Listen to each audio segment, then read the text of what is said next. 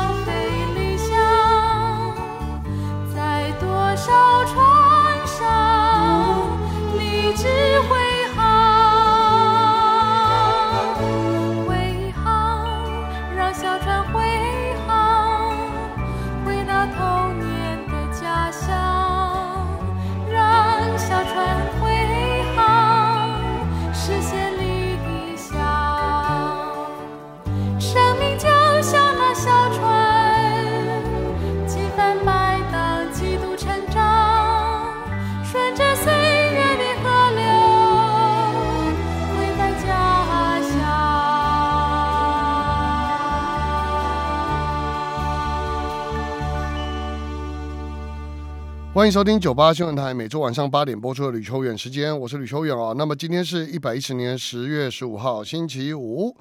呃，刚这首歌其实，我想我们选歌其实不是我选的哈，但是我们的呃气质非常的贴心而且厉害哈。它是这个应该说很重要的 News 九八的点唱机哦。他点的这首。不是我为什么要特别讲？因为我觉得这实在太冒犯我了。各位知道这首歌是什么？这首歌是王海玲的《摆荡》，一听就很民歌风格嘛。民歌风格没什么不好啊，民歌风格 很厉害啊。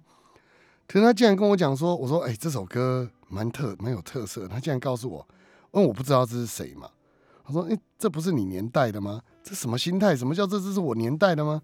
嗯，差不多啦。但是这个好像比较接近五字头的年代吧，我起码也是六十三年次，他讲的好像我是五十三年次这样子，这实在是，嗯，好好好，没关系，那个我们等下跟台长讲，可不可以扣他薪水哈？这件事我们就这样结束了，抱怨完毕，我们现在来看今天我们要聊的话题哦，嗯，今天我们要聊一个议题哦，就是有一个呃朋友问哈，他说他爸爸哈。在生前赠予给他妈妈三千万，另外呢又赠予媳妇两百二十万。好，那么后来呢，父亲在一年多以后，那不幸过世。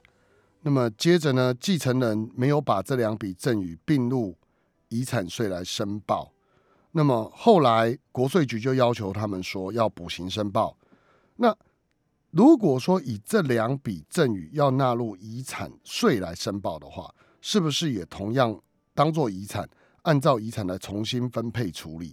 那么其他遗产继承人如果提出这样的要求，到底是不是合理的？哦，事实上，遗产真的有非常非常多的纠纷。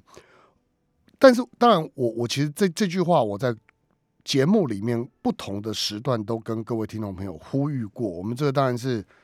道德喊话啦，那真的没什么用哦。呃，希望有用哈。在呃被继承人，就是我们这些先走的人来说，秉持一个信念，好，拜托，没花完的叫做遗产，花完的叫做财产。好，所以那你说花光了还欠债叫破产啊？嗯，不要这样了哈。我们就是财产，财产。原则上来说，做最有效的规划那是最好。那，各位在网络上常看到一个，呃，有有一段话，据说是林则徐写的啊。林则徐就是那个灭鸦片那位呃钦差大臣嘛啊。呃，林则徐曾经说过类似的话，就是如果我的子孙呐比我更好，他要钱干嘛？如果我的子孙呐比我还烂。哦，甚至为非作歹，那要钱就是给他钱呐，只是增加他的罪恶而已，是吧？所以从这个角度来看，我们讲说，先不讲法律了啊，法律要讲啊，但是我先不讲啊，先不讲法律，我们基本精神就是钱就是要变成自己喜欢的东西。那么我们如果年纪大了，我们需要用钱的地方很多，不要老是为孩子想，因为孩子也不见得会为我们想。我我说真的，哦，这个可能我们律师比较负面啊，因为每天都在看这些东西。但是，呃，诚恳的跟各位说，买房子不容易，生活不容易，找工作不容易，维系生活不容易，失业更不容易。总之，生活都是不容易的。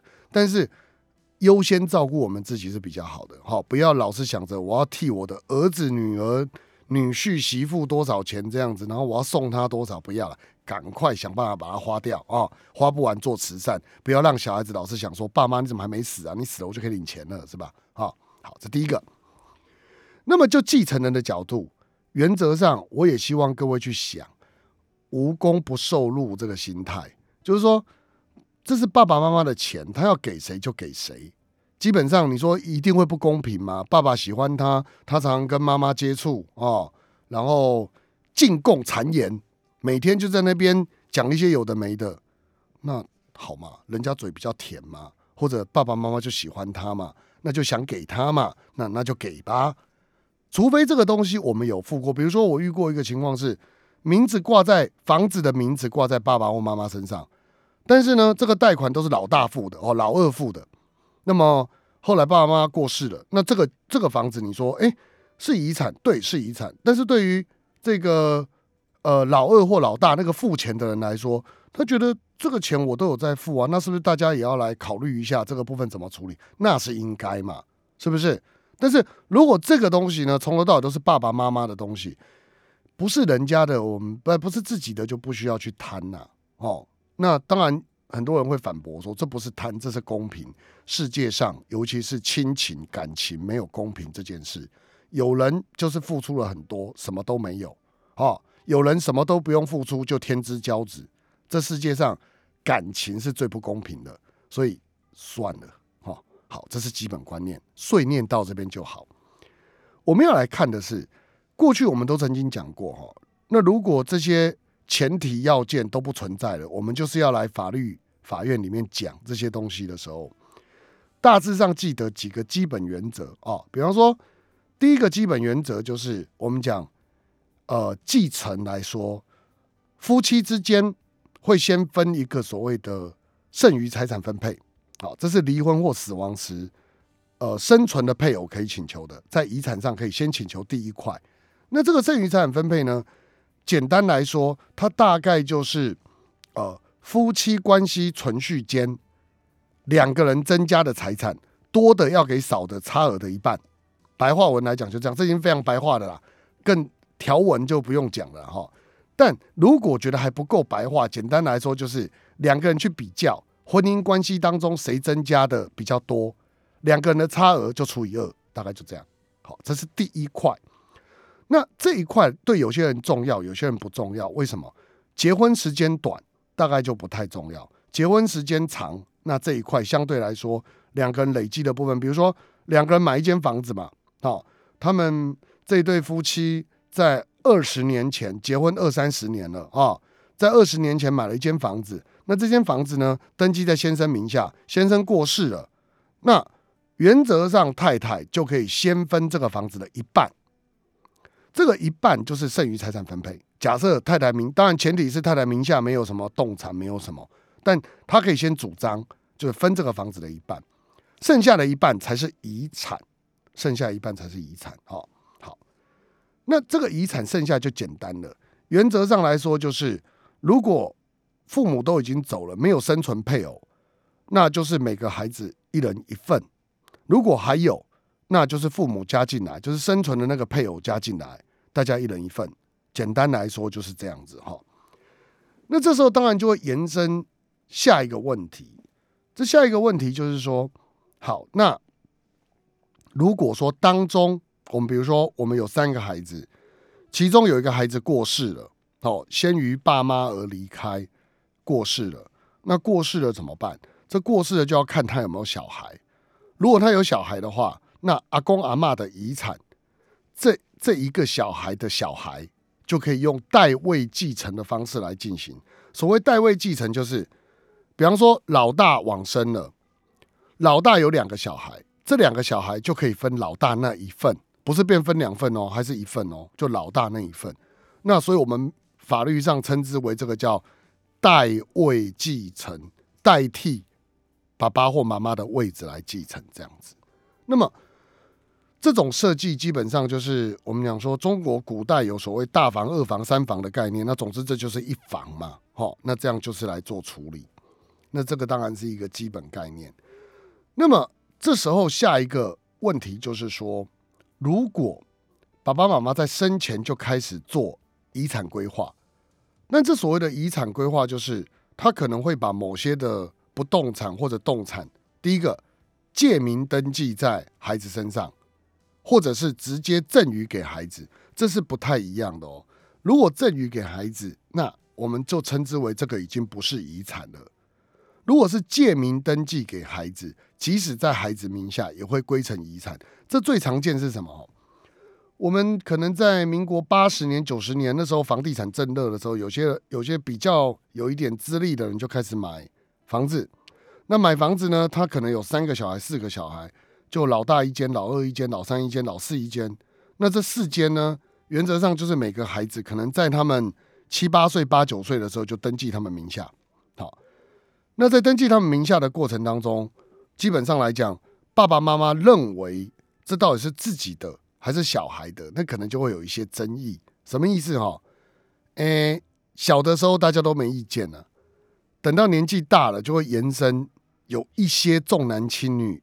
的问题，比方说，爸爸可能就觉得说，这个登记在大女儿名下的这间房子，事实上是他的，他想要把大女儿的房子卖掉，换给什么？换给大儿子的孙子啊，大儿子的儿子啊，就他的孙子啊，大孙嘛，闽南话讲就是大孙给去婚嘛，所以我要把早囝的厝卖掉，卖掉摕到大汉囝这个好心啊，就是他等于是。呃，中国的嫡长子继承制在这个地方就复活了。虽然我不觉，我觉得这是一个莫名其妙的思维，但有人就这样想嘛。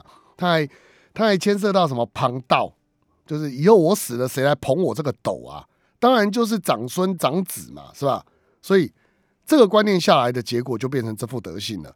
那这时候大女儿就会不服气，大女儿怎么讲？大女儿说：“哎，这房子不是我的吗？”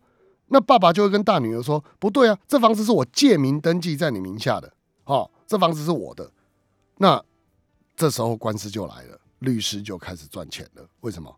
因为女儿不服气嘛，他觉得为什么你要这样做？那爸爸就说：“这房子本来就是我我在处理的，都我在管理的，出租也是租金我在收的，你凭什么有意见？”好，那两个人就就就是到法院去了。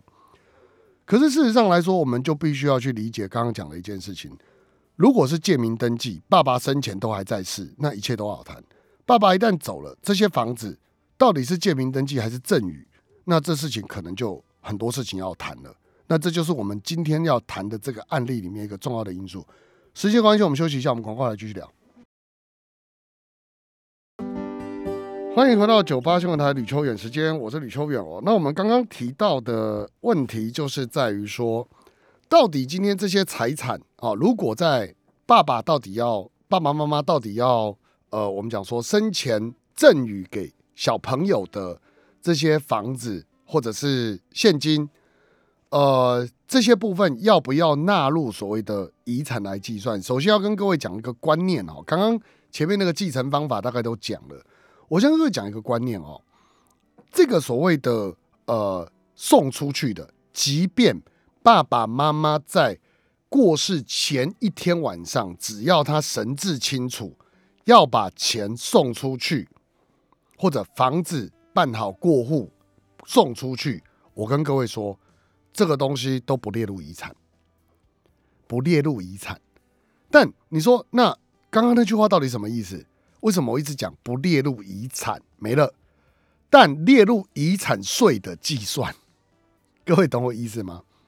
就是说缴税的时候，政府会把这些赠与，就是你在过世前两年所赠与的这些现金、这一些所谓的不动产，通通纳入遗产来做遗产税的课征税基计算。但是如果我们这些兄弟姐妹在征所谓的遗产的时候，已经赠与的，在法律上就不会把它列入来做计算。所以呢，再用一个举例好了，如果爸爸在过世前五天给了大哥两百万，好，那这时候呢，大哥假设爸爸有一千万，有五个小孩，哈，那分大哥给两百万了，剩八百万，这八百万大哥还可不可以在主张？就是在爸爸过世之后，再主张这八百万的继承权呢？可以。那在我们算继承的遗产的时候，要不要把这两百万算进来呢？国家会把它算进来，但个人不会把它算进来。也就是说，国家在课征遗产税的时候，一样会把这些算进去。所以很多人在讲讲什么？讲说，哎，那个爸爸今天晚上过世了哈，呃，明天早上。我们赶快去邮局把爸爸的钱全部都领出来，这样就不会有事了。错，这样才有事，这样犯法。最起码就是伪造文书。为什么？因为你没有经过其他人同意啊，你就去领啊。除非所有人都同意，哈，才能够去领。就是所有的继承人呐，所有继承人都同意才能去领。只要有一个不同意，在父母过世，就是被继承人过世之后的那一秒钟开始。本来有权利去领钱的人，立刻变成没权利。所以，即便这个账户在呃，不管是老大、老二、老三手上，那平常都是他在照顾爸爸妈妈，平常都是他领钱。只要爸爸妈妈一过世，这个时候就不可以再领钱。再领钱的话，就需要经过全体继承人同意。因为全体继承人同意之后，那么领这个钱才是合法的，因为它已经变成了全体继承人共同共有的财产。而不是原来那个被继承人的财产，在死亡的那一刹那，好，所以领了会有伪造文书的问题的可能。那问题是，那好啊，有人就想说，没关系啊，伪造文书反正判不重嘛。重点是遗产可以科遗产税可以科少一点，没这回事。国家有它的这个方法去调这个死亡的时间点，好，就是他的存款余额是多少，调得出来嘛。比方说，他在十月五号过世，你十月七号去领，那这个就以十月五号为特征点，不是以十月七号啊。所以过世之后再去领根本没用，还犯法。换句话说，以后如果遇到有人跟我们讲说，哎，这个东西其实这样赶快去领哈是比较好的，这个就不要相信他了哈。这个我觉得害人而已。好，那所以刚刚讲的观念，不知道各位听众朋友有没有听清楚？基本上在过世往生以前。给的钱就出去的钱，哦，这个部分如果是赠与的话，都不会算进所谓我们讲说遗产分配的总额来计算。只要是过世前好做这件事，但如果过世后的话，延伸出来的问题，那这个东西就是我刚刚讲的问题，哈，伪造文书等等。那遗产税税，遗产税则是在过世以前回推两年流出去的这些大笔的金钱，通通都会算进我们遗产税的计算总额里，所以不要想太多，这个都没有用。好，讲解完这一块以后，我们就可以理解哈。那么刚刚问的问题说，那这个人如果在呃过世以前先赠与给妈妈多少钱，赠与给媳妇多少钱？在这个情况之下，会不会纳入遗产总额来计算呢？不会，但遗产税还是会。这样了解我意思吗？所以媳妇有没有权利分公公的遗产？当然没有啊，媳妇哪有权利？有权利的只有什么？即便公公的儿子过世了，也是刚刚讲的代位继承，对不对？就是孙子嘛，这个过世的儿子所生的小孩来继承这个阿公的。财产怎么会是媳妇？所以当这个公公把钱赠与给媳妇之后，那么这个部分你说叫媳妇把钱再吐出来，再回归到遗产总额再去做计算，黑喜不可能会代起啊！所以不要想太多，这个事情就到这边就好了哈。不过当然啦，我们要思考的问题就是说，好，如果我真的真的有点钱哦，我想。也不是所谓的呃要制造什么纷争呐，而是说我希望哈国家能够不要克征我的税啊，因为总之就缴这么多税，其实心里面也不好受啊。希望我的孩子，反正我都没花完嘛，那我希望我的孩子可以多领一点，怎么办？原则上来说，赠与不动产会比赠与现金会更有利。在在我们的所谓的瞌税的实物上，那当然了，每个赠与人每年都有两百二十万的赠与额度，啊，那没有问题。如果超过免税的两百二十万，那原则上来说，两千五百万以下是十趴，两千五百万到五千万是十五趴，五千万元以上部分是扣二十趴，它是一个累进税率的观念。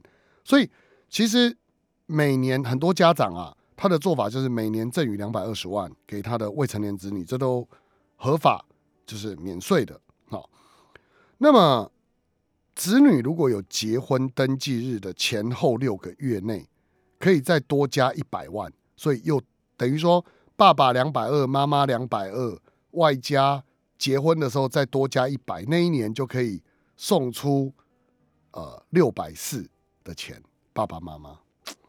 不知道有没有这种爸妈人这么好哈？那简单来说，六百四十万现金的免税额。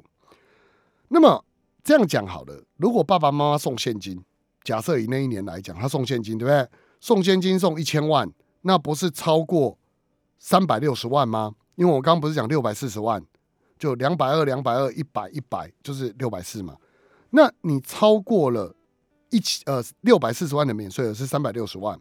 所以百分之十是课征三十六万的赠与税。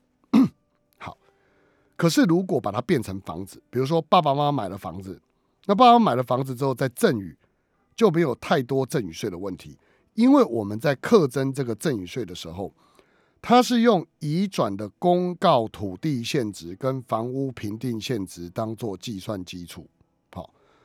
所以呢，呃，各位。其实以台北市来讲，台北市算是全台湾房地产价值最高的地方。一一千万元的房地产公告限值跟这个呃房屋来评定限值的话，其实每个地段每个土地持分大概都不会一样啦。可是大致上合计价值很多很多，但除非是豪宅，大致上都六在六六百万上下，六百万上下。所以。如果以刚刚讲的，我们买了一个一千万的房子，但实际上它的税基大概就是六百万左右，那等于是那三十二万的税就免掉了。所以基本上来说，如果要移转的话，就是要同样给钱的话，那移转房地产在节税的效果会比所谓的呃移转现金要好，大概是这样。那如果从税务的角度来看，其实。给房地产的话，但如果你你用继承的角度来看，继承会更好，因为继承哈它的免税额相对来说是比赠与要来的高的，而且说其实就目前的这样的一个看法来讲哦，继承的方式来做移转，只要遗只要做遗产税就好，好遗产税就好。但如果说今天以赠与的方式来讲，那税就多了，基本上来讲，必须要所谓的。父母负担赠与税，孩子要负担土增税、契税、印花税，啊，这些加起来当然就会比所谓的继承要来的多，哈。所以来最后的结论是什么？结论就是原则上钱留着自己花，啊，不要留给孩子啊。如果真的真的钱蛮多的，一定要给孩子送房地产，比送现金要好，好。那如果说如果说要送房子给孩子继承，的时候用这种方式来处理，比赠与这种方式来处理要来得好，这就是今天的结论。然后生前的这些东西都会生前赠与，通通不会纳入遗产总额来计算，但两年内过世前两年内的赠与会纳入遗产税来计算。OK，这就是今天我们要跟各位听众朋友分享的一些资讯。时间的关系，我们先休息一下，我们广告回来开始接我们听众朋友 call in 哦。今天我们有开放 coin，我们电话是。零二八三六九三三九八，零二八三六九三三九八，我们待会见。欢迎回到九八新闻台吕秋远时间，我是吕秋远。我们现在接开始来接听我们听众朋友的电话，我们电话是零二八三六九三三九八。我们邀请第一位杨先生，杨先生你好。哎，律师哈。哎，你好。顶礼拜我有甲你接触，哎，免客气。今日我伫咧斑马线叫大巴整着嘛。嗯嗯嗯。啊，我都袂晓过咧，听，啊，伊两日两个月啊，甲十八段两个月啊啦。嗯。拢无甲我讲啦吼。嗯。啊，我即马是要安怎过？要安怎样啊起头？啊，我吼都则甲你讲是无。真侪人爱考因无方便，啊我敢会使打电话去你的公司甲你问？会使啊！我即马甲你讲吼，简单讲，即件代志就是你原来迄个派出所吼，你你有报案吧？迄工警察有来无？伊警派出所的警察无来，交通队来啦。哦，交通队来，好啊！交通队倒一个派出所，你知无？我嘛毋知，我有一张单伫个啦。毋知吼，你诶，你台北市，你台北市啊，新北市？台北市啊！你台北市吼，你你开交通队甲问啦，讲哦，你古早你有一个即个，就是讲你两个月前有一个即个代志吼，嗯，啊麻烦你迄个初判表吼，初判表，啊有无啊？有互你无？无，啊无就是啊未做好，一般拢一个月才会做好啦。哦，吼，啊你即马卡去，因为发生两个月啊，应该是做好啊。啊你敲电话甲问迄个初判表做好未？吼。啊！你甲讲你是某名人啊，你要甲摕即个初判表，安尼吼，啊伊甲你做一个初判表互你，你则甲即个表吼，诶，提起你若伊拢毋甲你联络，拢毋甲你处理，你著去找一间派出所，吼，找分局、找派出所拢会使，啊，著甲告过失伤害，安尼就好啊。啊，我即嘛即个。诶，因为我是八十七岁啊，我拢袂晓哩。啊，八十七，啊，恁恁囝儿是谁？伊伊吼，阮囝吼，嗯，诶，我真电话真歹甲你讲啊。好啦，安尼无要紧啦，你等下甲问助理啦吼，啊，你则敲电话来我办公室。助理是要安那，另外搁敲电话。啊，无啊，你著我即马等下你挂断，你先莫挂断吼，啊，助理甲你转咧以下，伊则甲你讲，安怎甲我联络，安尼好无？好。好，我先卖挂断。嘿，你先卖挂断吼，啊，先换另外一支哈。好，来，我们邀请下一位潘先生，潘先生你好。喂喂，律师好。哎，请说。哎，请问一下，那个甲是汽车的车主，嗯，那乙是甲的朋友，嗯，那有一天乙载着甲出游，嗯，那有一位丙骑士，嗯，乙在撞上乙开的车子，嗯，那这时候的话，那损害赔偿的话是。呃，丙是要对乙还是对对对甲？当然对开车的人哦。对开车的人。哎。呃，那那如果说，那那乙对甲的部分都要再是另外乙乙跟甲的关系，那只只要是丙只要是对乙就可以，是不是？不是，应该这么讲哈。这台车是谁的不重要，除非这一台车本来就有故障，有什么问题，那再说了哈。这个又更复杂了。是。我先假设就是，比方说今天甲乙丙，我也不管是谁了，总之就开车的人。跟受伤的人这两件事情来讲，受伤的人要针对的就是对开车的人，就这样子啊。是是啊啊，坐隔壁坐坐他没有在开车的人，关他什么事啊？除非除非啦，哦，就是发生车祸的原因是坐在副驾的这个人哦当时在跟呃开车的人有什么危险驾驶啊，在在闹他这样才有所谓的呃两个人是共同正犯的问题，不然他只是乘客啊，他怎么会有责任？哦，就这跟行为有种关系。对，好，那再来就是说，那如果丙跟乙的话，要去要要经过重要要去谈那个算是那个和解了哈。等一下，那丙丙跟就是你说开车的那个人吗？对对对哎好，然后呢？那如果说在还没完成那个呃这个和解还没有共识之前的话，乙要求乙要求丙去付这个钱的话，是不是可以先不要付这个钱？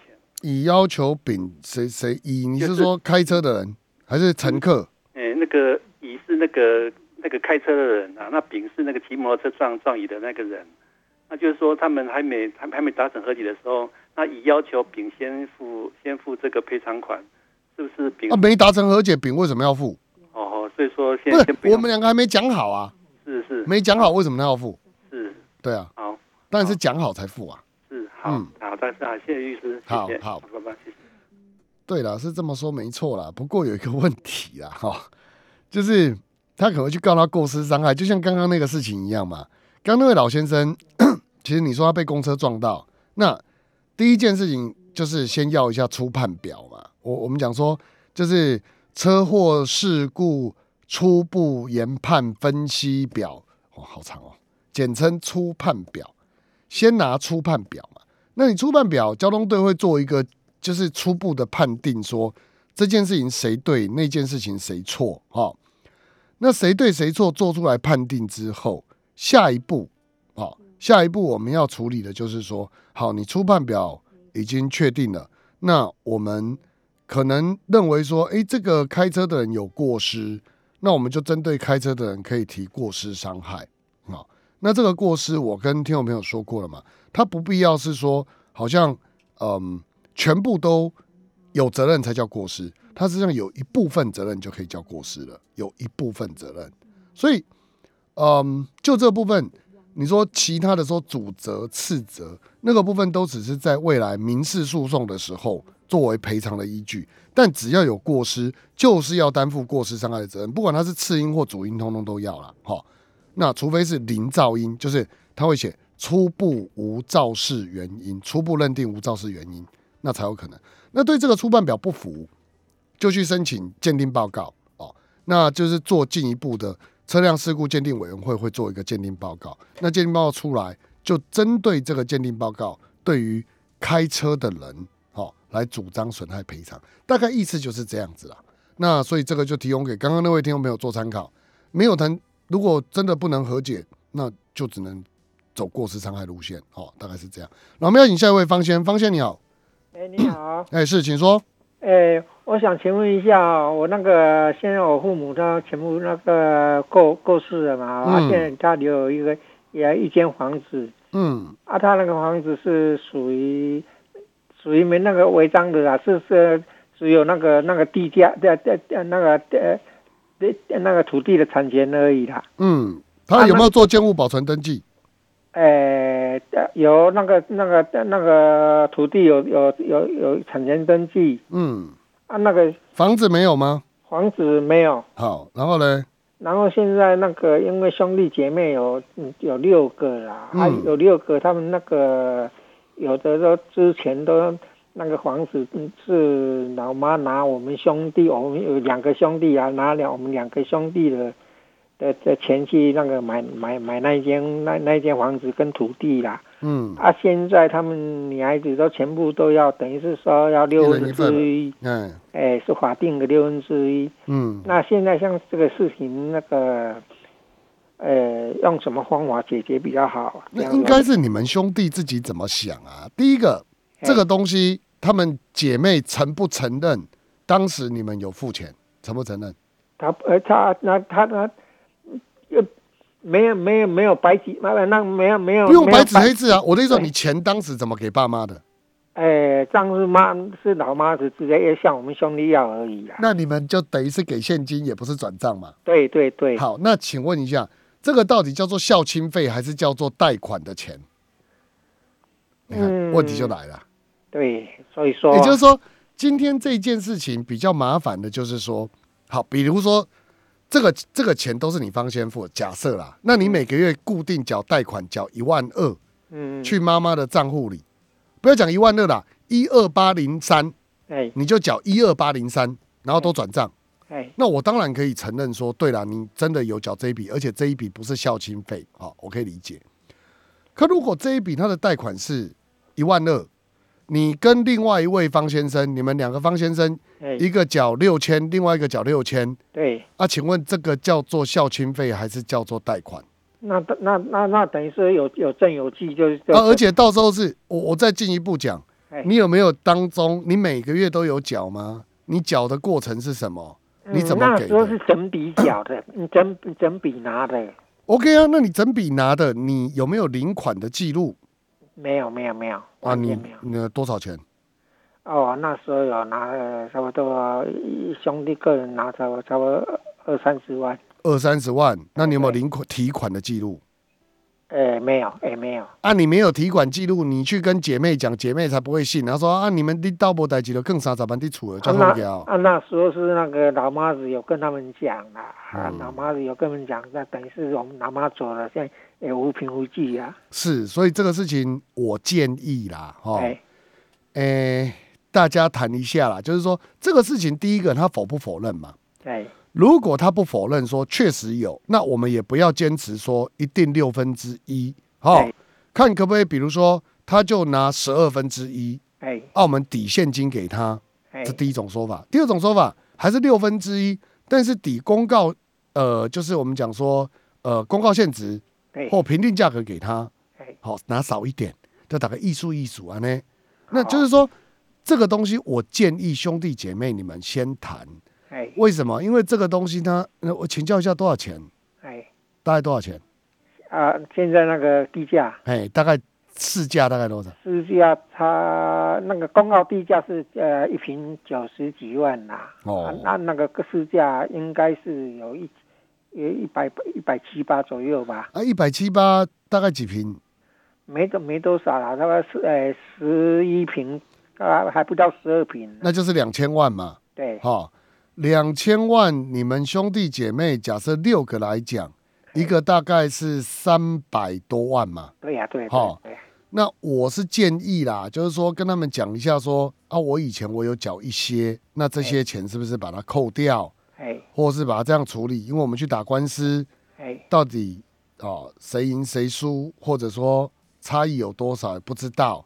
而且这个东西会上去判决书里面，判决书在司法院网站系统都是公开的。以后让家里洗谁哦，我们的小孩子在网站上看到我们这些阿伯阿姐哦，都在上面这样吵几百万，很难看，是不是？大家就稍微算一下，先谈，真的不行，假设真的不行，我跟你报告哈，你这个案子打官司有可能会输，因为你没有证据。除非有其他证人可以证明你付了多久、付了几年，曾经亲眼看到你把钱交给妈妈，否则的话，没有证人、没有证据，他主张六分之一没有错啊。对的，是没有错。哦，所以想一想啦，能谈先谈一下，好不好？好，哦。那那那还有一另外一个问题，我想要请问一下，哎，那个当初呃兄弟那个本来是住在一起，啊嗯，然后我弟弟那个我属于长子啊，我弟弟那个搬出去就全部没有跟我商量，就暗暗嗯默默的搬出去。嗯，啊，按按搬出去以后那个老妈的那个生活费啦，还有什么什么电呃，反正所有的生活生活费用都全部我在我在张罗的。那现在他那个老妈有拿有有拿一些钱给我我那个最小的妹妹。嗯，哦，啊他啊他那个，嗯我那个我那个弟弟很会计较，他他那个就嗯拿拿老妈的那个存款簿，啊他去查查查那个老妈的那个那个那个存呃那个领的金额跟什么，他他现在就是一直在讲说那个那个钱是老妈领来让我花花花费，而而且没没凭没据。他现在这样子的话，假如说找好多理由，像像这种事情，我可以告他吗？告什么？嗯，你要告什么？哎，告他诬告啊！诬诬告，他没有告你啊。哎，对啊，是他现在没有告我了。啊，以后告你再说啊。啊，啊，这问题是现在是叫我硬要我说说说那些钱要吐出来啊。啊，不要啊，你就不用理他，你就说啊，我娶妈妈，我养妈妈要钱呢。哎，是不是啊？如果他说哪有妈妈怎样怎样，你就说好，不要再讲了。妈妈说要送我，哎，开心怎么样？哎，对不对？今天就跟他讲，不客气一点讲说啊，你以前也不来问妈妈，不来关心妈妈，妈妈要把钱给我，关你什么事啊？哎，不用理他了啊，但是不能告诬告啦，好不好啊？好，好，那另外我再可以再请问一个问题吗？哎，那个房子现在。是我跟我跟老妈，我跟老妈住已经住了二三十年了。哎，那现在我老妈走了，我现在这个房子还可以居住吗？哎，可以，但你要付，你只能你要付六分之五的租金给其他五个人，从妈妈过世的那一天开始。还没哦，还哦，从那一天开始。嘿，从妈妈过世的那一天开始，不是申报申报遗产税。没有没有没有，从妈妈过世那天开始，你们那个房子你只有六分之一了。哦，对对对对，啊，哦这样子，那我晓得了。好，辛苦了。好，谢谢。好，拜拜。好的，时间的关系，我们休息一下。我们广告来继续接 call in 零二八三六九三三九八，待会见。欢迎回到九八新闻台吕秋远时间，我是吕秋远哦。那么今天时间比较赶哦，就是后面的听众朋友我没有办法回了哈。不过是这样啦，如果真的有法律问题，其实呃，我大概我常接免费法律咨询啊，所以没有关系啊哈。如果真的还是有问题的话，嗯。可以打电话到我的办公室来啊，或者是那办公室，我办公室都查得到电话，或者是到脸书上去发讯息给我，大大概我也都会回哈。